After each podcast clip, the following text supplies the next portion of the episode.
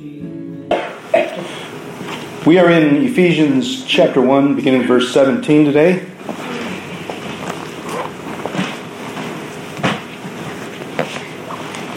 We go through the end of the chapter, verse 23. It's where we'll be in our scriptures from here through the next couple Sundays in the book of Ephesians. So if you are the kind of person that likes to mark things down where they're at and how they go forward, mark this chapter. Last week I asked you to underline a few things in it, and this week we're going to um, pick it up. I'm reading out of the New King James Version that the God of our Lord Jesus Christ, the Father of glory, may give to you the spirit of wisdom and revelation in the knowledge of Him, the eyes of your understanding being enlightened, that you may know what is the hope of His calling, what are the riches of the glory of His inheritance in the saints, and what is the exceeding greatness of His power toward us who believe, according to the working of His mighty power, which He worked in Christ when he raised him from the dead and seated him at his right hand in the heavenly places, far above all principality and power and might and dominion, and every name that is named, not only in this age, but also in that which is to come. And he put all things under his feet, and gave him to be head over all things to the church, which is his body, the fullness of him who fills all in all. This is the word of God for the people of God. Pray with me. Heavenly Father, you've chosen something like preaching to bring your word to us, and I'm asking today, this morning, it'd be in my mouth, in our hearts, and in our ears, that we'd be anointed listeners, and I'd be an anointed speaker for your glory. Lord Jesus, be glorified now. Holy Spirit, have your way. In the name of Jesus Christ. Amen. To help us know where we're at in this series, I'm going to do a very short summary of where we've been the last couple of weeks. We've been talking about change and what kind of change God does. Now we know the change upsets our apple cart and makes us want to wonder what's going on. Some of us go into a tailspin because of it. We do not grow, though, in our comfort zones. The mindsets we established early on in our lives, for example, get confirmed a few times, and our sense of reality then sets in. Distorted as this may be, it makes sense to us. We're now in our comfort zone. And we live out of that understanding. We talked about this black box like it was our brain. And that brain for us has all these different memories, files, and what's real and what's not real. And the, we, whenever a situation comes, we pull up one of those files in our mind automatically, and we know what this situation is or how to respond to it most of the time. Only problem is then the Holy Spirit starts meddling and saying some of this stuff isn't very godly. And He wants to change the way we think, the way we act, the way we respond, and how we in- interact with each other. Relationships begin to change when God gets a hold of us. And then at that time, when God begins to challenge us and we get that conviction that there's something not quite right in our relationships with God or with others or with ourselves even, um, we know that God not only is He meddling, but we know that God's trying to get us to be more Christ like by doing that. That's what He wants us to do is reflect Christ more and more every day. So what He does, He challenges shall we say, our status quo, but more so, our complacency. Our complacency says things are okay just the way they are. I'll keep going like it is. I'm used to this. I'm comfortable. But God says, I got so much more for you. And last week we looked at uh, uh, the first three P words uh, purpose, perspective, and priority. And we talked about purpose being that you don't have a purpose, God does. You fit His purpose, not your own. He determines your value and your significance. And each moment in your life then is a moment that God can do something great, either through you or around you, if you just be willing to be a participant in what God's trying to do. That makes life less dull, less boring. As a matter of fact, there won't be any more boring moments if you're looking for God in every second of the day. When you begin to live out that purpose, something happens. Anticipation grows inside of you.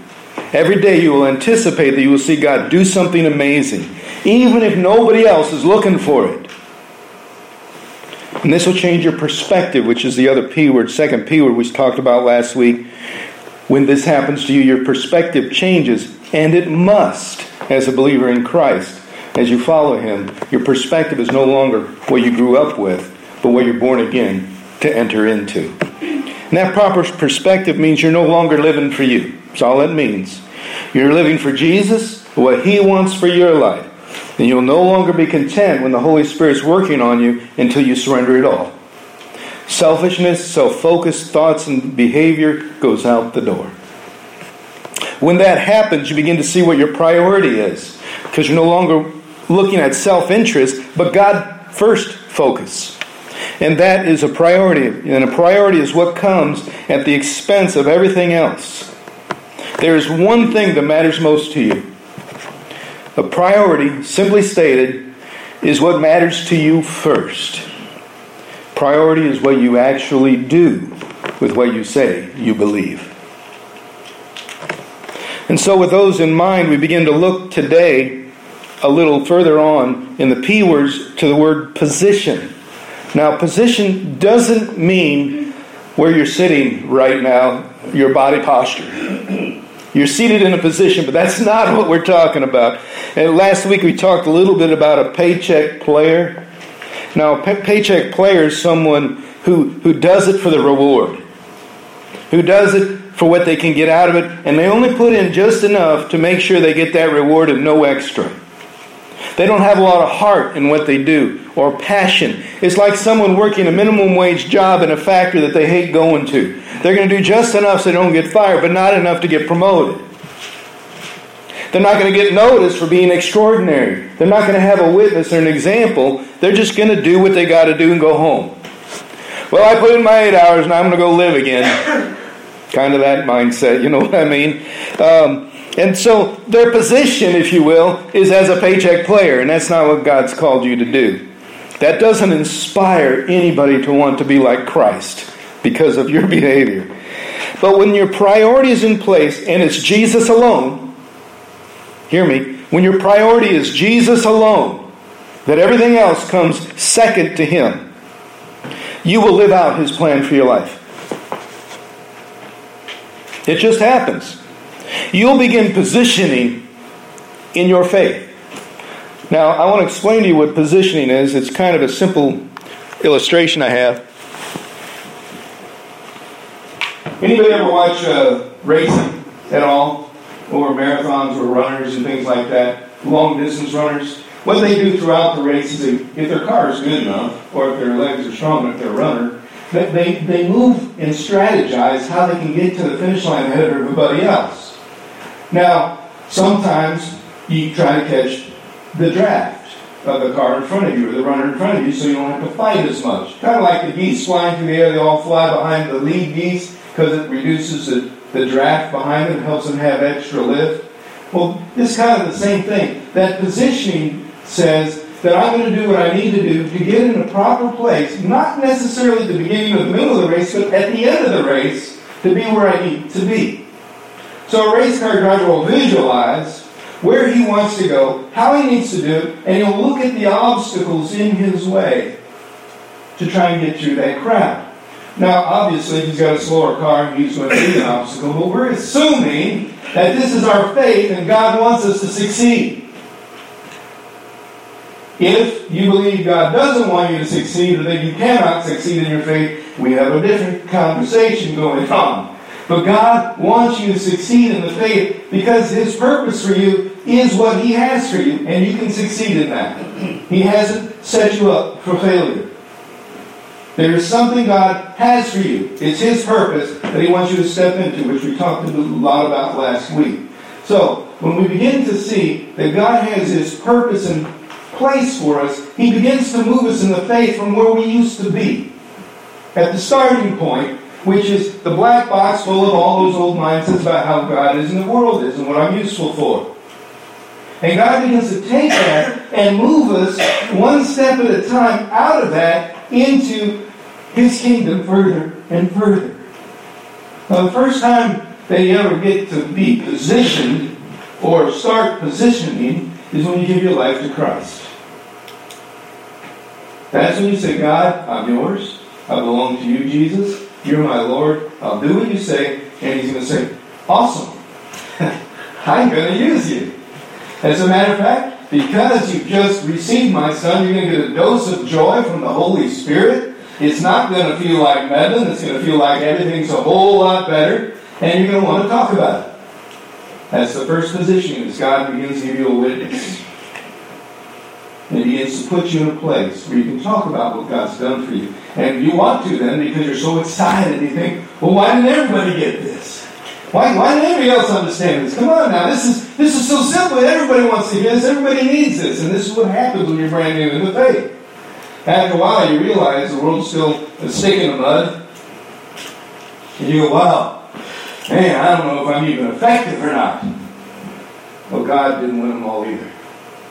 Neither did Jesus. Pharaoh's heart got hardened by God's presence and miraculous works. So did the Sadducees, the Pharisees, and all of those other guys, the scribes.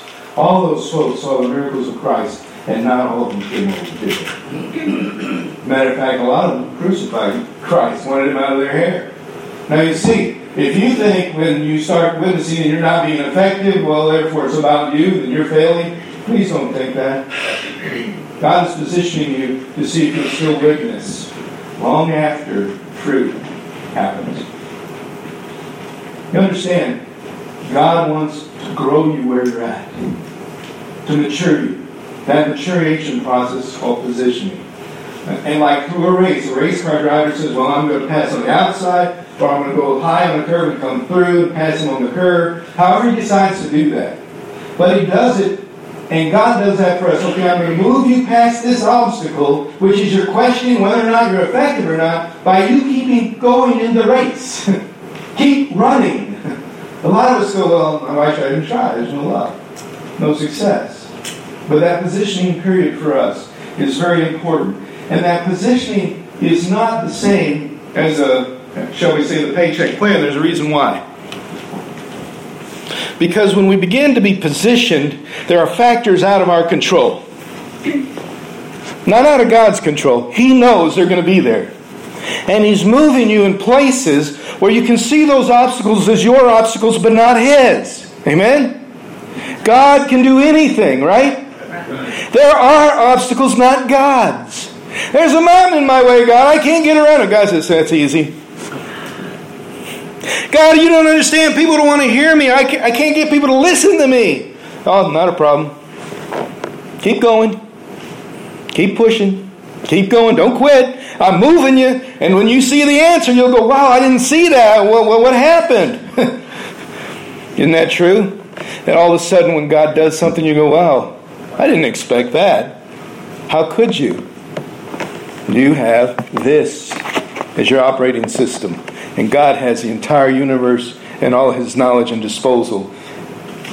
And we don't. Until we begin to trust his purpose for us and his knowledge about our life to move us forward. When this happens, God will inspire you by what he did. God, you got me around. How did you do that?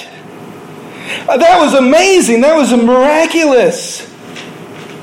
Our church got a positioning this last October. He moved us from a place of where we were to a place where we're expecting God to do stuff now, all the time. And we're waiting for the Spirit to show up like it did this last Wednesday during Real Church. It was amazing. It was awesome to see that. And when God does that, you go, wow, God, you showed up. That's inspiring. Not only is it inspiring, it makes you want to go out and tell somebody, look what happened here. Here. To me. to me. wow. You ever wondered what it was like to know that God could use you and, and just kind of blow your mind that He even selected you to do that? It's awesome, isn't it? To know that God can use us. It really is awesome. But God begins to position you and when you are positioned, He will move with a bold and inspired, awesome, mind blowing action. He will move. Now you'll go with Him, and you'll see that God had this set up perfectly. You just didn't know how He was doing it. In Ephesians chapter 1, where we're at, in verse 17, it says that God's going to give you a spirit of wisdom and revelation in the knowledge of Him. The spirit of wisdom and revelation in the knowledge of who He is. The revelation happens when you see God at work through you and you know God closer. This revelation is not something you can just think about. God has to reveal Himself to you. In Scripture, it talks about a veil that's over people's minds when they're reading the Old Testament until Christ comes in and He removes the veil, and then you can see who He is. This revelation is what that's like. And so all of a sudden, you're reading a scripture passage, maybe, and you see something, you go, well, when did that get in there? I never saw that before. How did that verse get in my Bible today and it wasn't in there yesterday? And, it says this, and yesterday it didn't say that. Anybody ever had that? I had that a lot. Just three, four, five, maybe six of it. Almost all of us, if you've ever read any time in the Bible, you're going to go, wait a minute, when did that put. I talk about that a lot. Well, this positioning that God puts you in requires something on your part, and that's trust. You have to trust that God is putting you in the position where He needs you. His purpose is going to come through you, and you will be successful. God's already promised you will be, but you don't know that until you trust it. Sometimes we call this a, a leap of faith.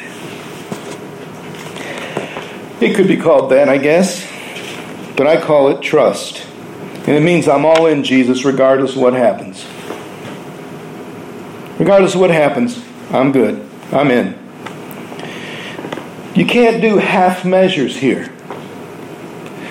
I'll do it if God has a position for you. Now, listen to this. This is so neat. In a race, imagine a guy who's in position and he's past the guy and he's now in first. Is the race over? No. Still got several laps to run, right? The race isn't over until the flag flies.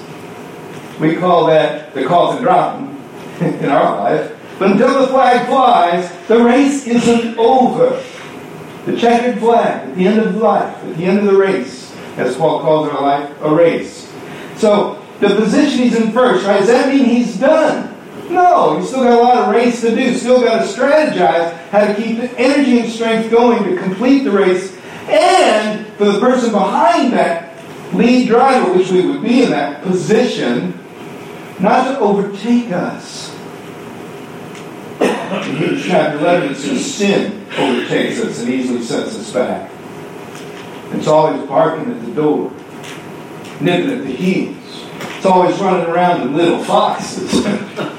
that sin is always around, and we're trying to position ourselves in God's kingdom. That sin says, oh, no, no, you got some stuff here in your life you need to look at, not where you're going. It trips us up. Not fun. But its intent the enemy's intent is to stop you from believing you're running the race. You know, sometimes when you're in the lead, it's a lonely, lonely place because no one can show you where to go. But God isn't done positioning us just because He's moving us forward in our life. He has a bigger picture in mind. And it isn't about you being first. It's about the position He has you in to get you into a greater position of authority by your faithfulness and will give you more responsibility. Now you say, well, what do you mean? For example, in our lives, God gets us into a position for, for our churches, a good example. He's got us into a position where He promises favor, success, pour out His Spirit, miraculous works and signs, and, and being faithful to that doesn't mean that's all He's going to do. There's a whole community around us yet that's hungry for Christ and doesn't even know He exists. We learned that there are 400 people within two miles of this church that don't go to church anywhere. 400.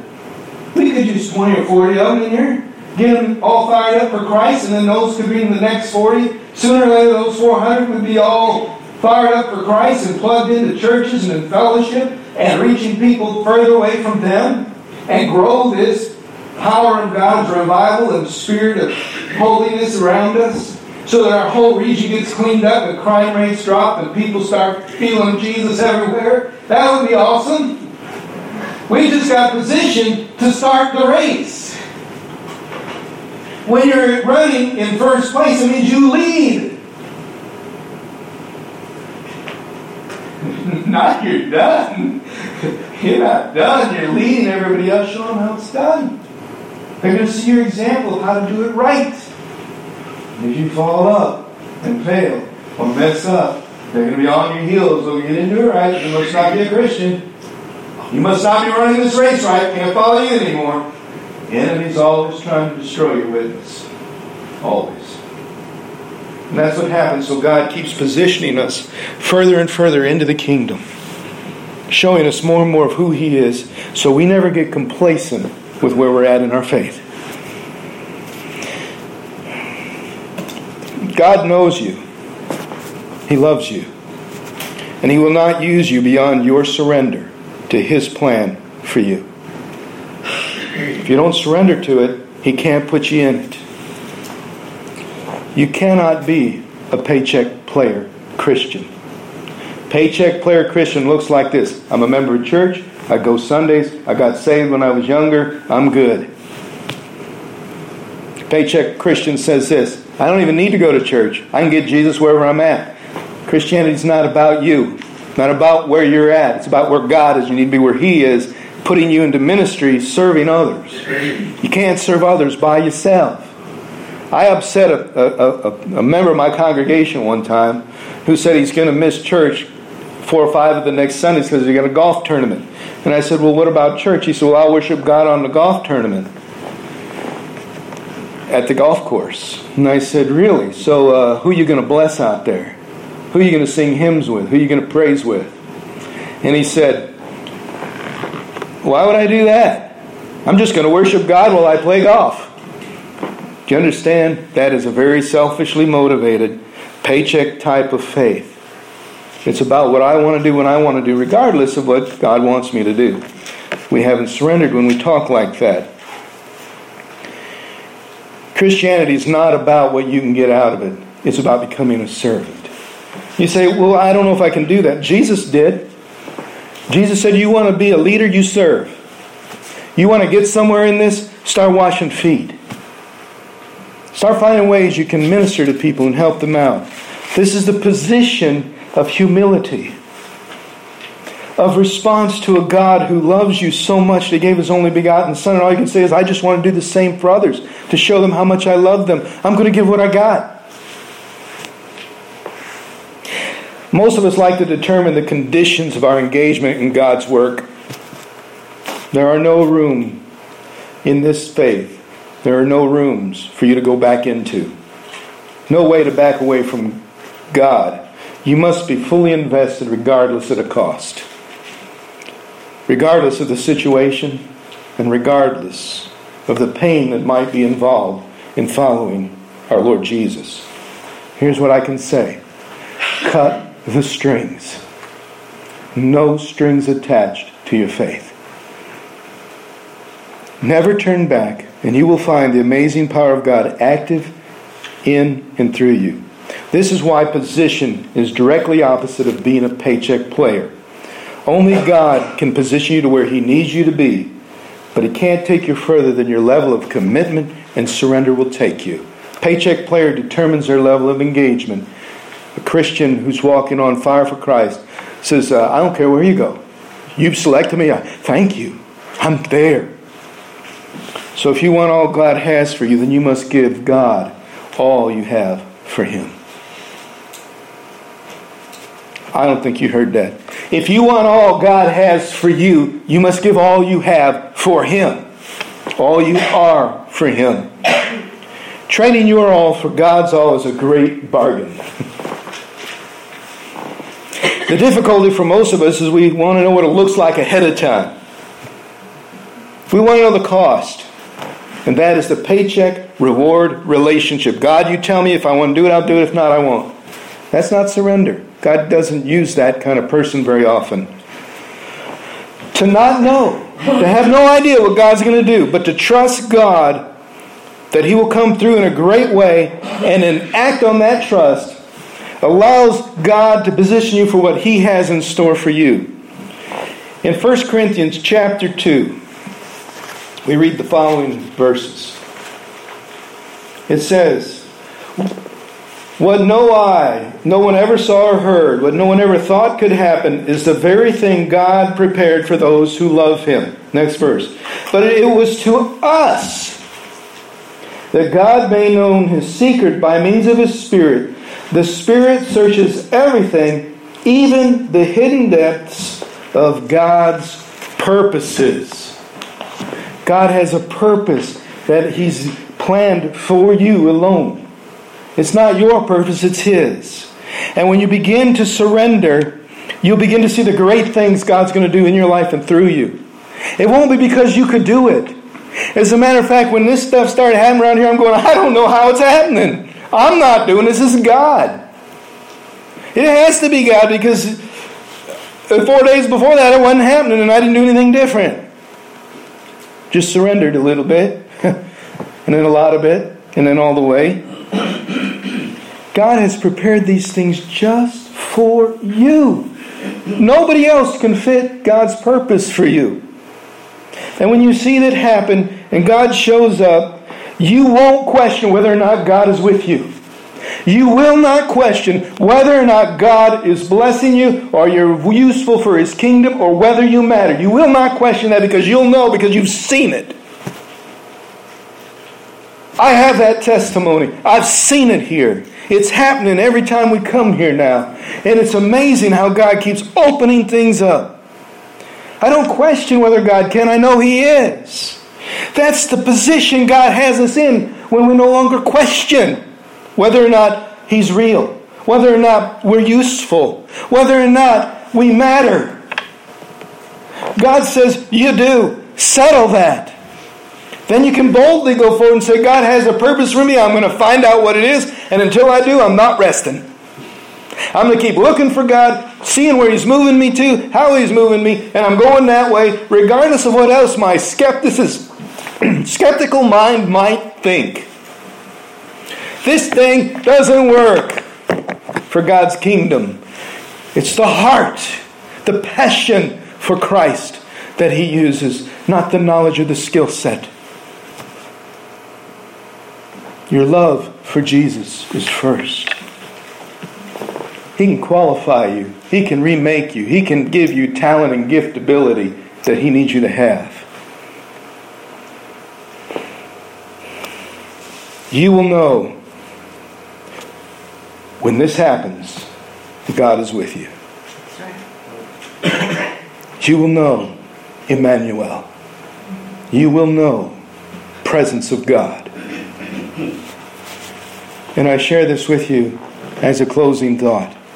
When you know the presence of God is with you, you'll be more confident than the Israelites going through the desert for 40 years. Get this pillar of fire by night, cloud by day, never left, ever.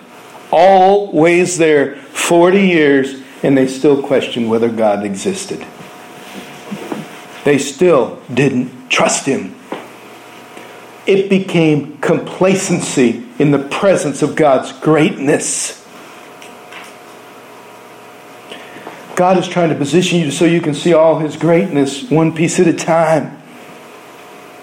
And when you see that happen, you're not going to go, Well, I wonder what I can get out of it. you're going to say this What else can you do?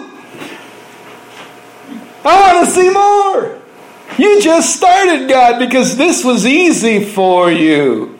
And for me, I couldn't do it. That's awesome. And I'll tell you what, once that happens, and for most of us in this room, you're getting to see it firsthand here in this place. Now that it's happened, you don't have to question whether God's here. And that's the greatest gift He can ever give us. And next week, when we get together, we're going to talk about that presence of God and how that comes forth in our lives. And we don't have to run alone anymore. And this morning, I want to challenge you that as we continue to go through our lives this week and throughout this Christmas season, that you never ever question that you have a place in God's kingdom and a position that God's moving you into.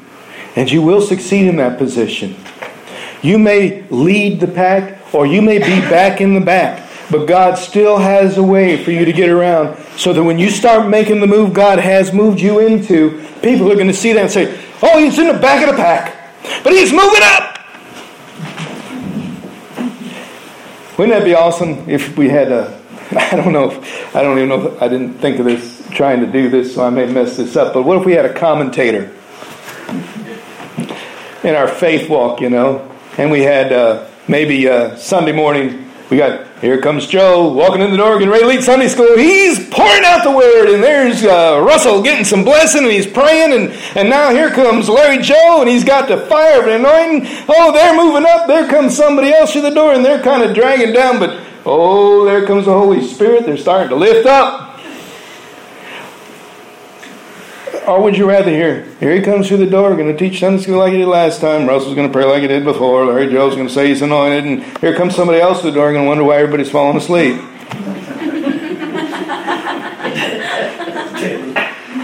Not that that would happen here. but you know what I mean? If we had that kind of commentating, our lives, we'd be going, he's dropping back for the throw. He's got the gospel. He's putting it out there. Someone just came into the kingdom. Praise the Lord.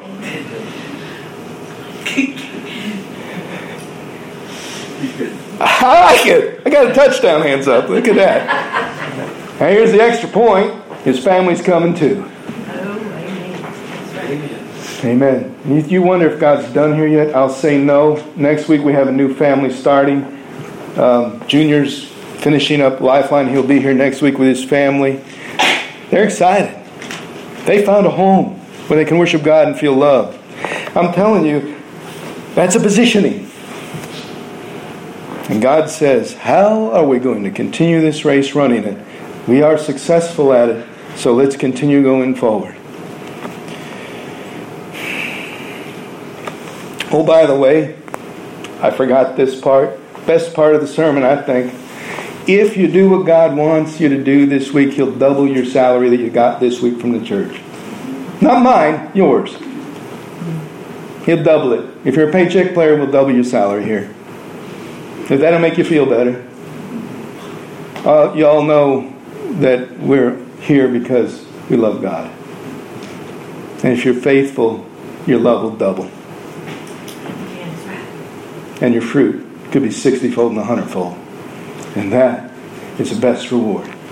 Is to see God using you for His kingdom. You'll never see anything like it elsewise. And that's a promise. But you can't do it halfway. Would you pray with me? Heavenly Father, let us not be content and complacent with the way things have been. All our lives, our minds have said this is the way life is, but you said, I've got you for more than that. I'm moving you out of that into something different. God, whatever that something different is, you prepared it. No eye has ever seen or heard it, but your scripture says that what no eye has ever seen or heard, you have prepared for those who love you. And Lord, let us love you with all we are this morning. Let us see your glory in this place. And we give you thanks that you've called us and said, we are more than just useful. We are a witness of your Son. Amen. I don't know about you, but I really like this P words we're